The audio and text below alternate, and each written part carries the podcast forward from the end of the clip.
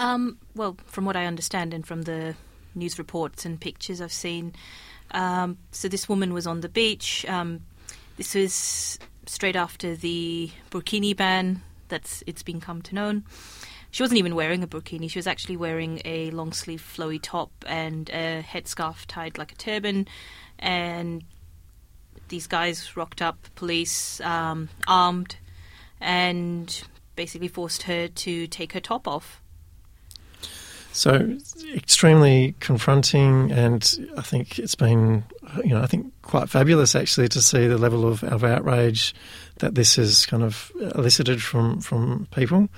Um, so just talk to us a little bit more about this. This is actually a state enforced uh, burkini ban. What's what? Could you tell us what the actual legal situation is that the those French policemen were?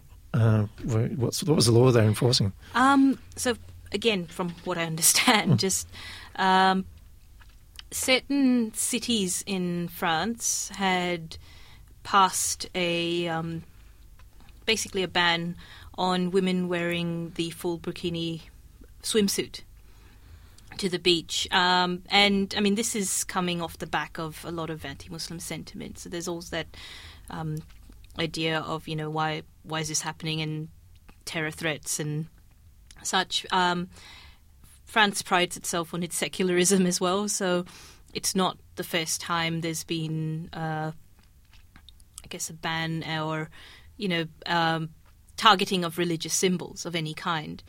Um, and in the furor that's happened, because you know, there's so many people have reacted against it. I think in London they threw a beach party in front of the French embassy and even brought sand in, and people were kind of rocking out in their burkinis and bikinis. Um, the overall French state has um, halted this particular ban and actually said, you know, it's illegal to have such a ban in the first place. So that's been quite interesting. That first it's being enforced and then suddenly it's not being enforced. But yeah, like you said, there's been so much outrage over it um, in online forums as well as um, you know in the public sphere. Um, aside from the secularism um, that, that, that you said, you know, France sort of prides itself on. Do you have any idea why um, this country, of all other countries, particularly in Europe, um, has, has, sort of decided to um, to create a ban like this initially? I mean, because it seems like it's it's really well it is really extreme but it's also ridiculous. It doesn't really make any sense that they would do this. I mean even if they say well it's because we're just being secular. I mean you know i mean i guess the thing that people have raised is that you know you have like nuns walking on the beach and dressed in exactly the same way and if you're wearing a wetsuit it's pretty much the same sort of outfit. So i don't do, do you have any idea why they, they in particular have decided to do this? Um, there's been quite a strong sentiment in france lately um, especially there was that attack on, I think it was Bastille Day. Yep. Um, mm. And you know, there's there's it's it's been kind of also riding on that general European anti-immigrant slash refugee sentiment. I feel, um, and I don't know, like I obviously I'm biased on this issue. I look at it as a way of controlling populations. Um, the other thing is a lot of Muslims who are in France are um, from places like Algeria, Tunisia, um, some former colonies of France. Um, so again, it's it is it does feel like it's asserting control over a population of people and kind of reminding them that you know we are the ones who control this state. We're the ones who control you know what you do and in this case, they're literally policing what women wear. Given that it, that this argument has also come up in the past, that um, the idea of um, police and members of the state or representatives of the state actually telling women how to dress, whether it's um, telling them to wear a bikini or telling them that they, you know, must cover up. I mean, considering that that sort of argument has been used in the past, um, how do you think um, the women's rights movement, for example, sort of fits within this sort of um, this development in France and, and at the moment. Yeah, and I guess also just you know, as a Muslim woman, what uh, I know, for example, you know, a mutual friend who's also Muslim has been going through, uh, you know, uh, her own process as, you know, in her journey wearing the hijab.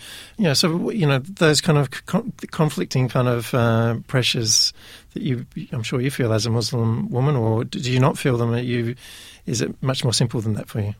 Um, I don't think it can ever be simple. Any choice that you make is never going to be 100% to other people. And I think it comes down to what you feel is right for you. I mean, that's sort of where it boils for me is that I'll cover myself in the way I see fit, and that may not necessarily align with more conservative, traditional aspects of Islam or, you know, people who believe in such views that you should dress a certain way.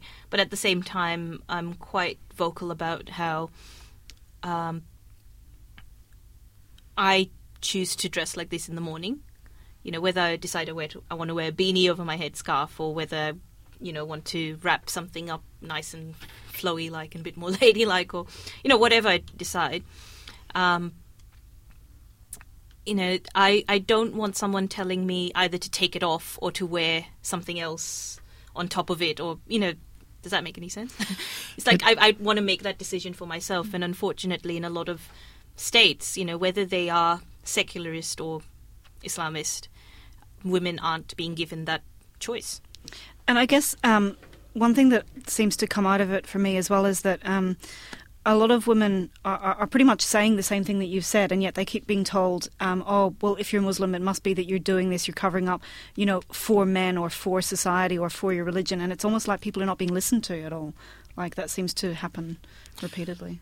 Yeah, and then it's just like it, people just can't get their head around that. That's that's you know that's a choice that some women make to, you know, in as part of their tradition, their culture, their religion.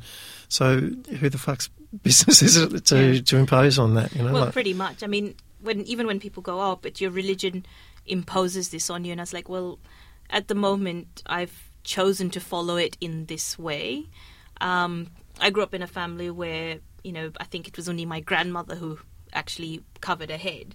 Everyone dressed modestly according to cultural norms, but no one actually wore the headscarf in my immediate family, and I was the first one to do it. So, in a way, it was kind of the opposite of what most people's stories are, and I kind of made that decision to wear it um, as a way of asserting my identity as a Muslim. Um, and I mean, you have to understand this is post 9 11. Mm. Um, even though I was growing up in Kenya, there was quite a lot of talk around, you know, what it means to belong to a certain, I guess, um, ethnicity and religion and yeah, so to a teenager, especially, you know, you're in that era, being able to assert your identity is a really powerful thing. And this was one of the things I did as part of that. And I guess that's kind of why I feel so strongly about it that I wanted to wear it. I was given that choice. Um, and I fully understand not everyone would be. Um, I've got friends who weren't given that choice. But I think we all kind of appreciate that neither you know we're, we're not forcing our choices on other people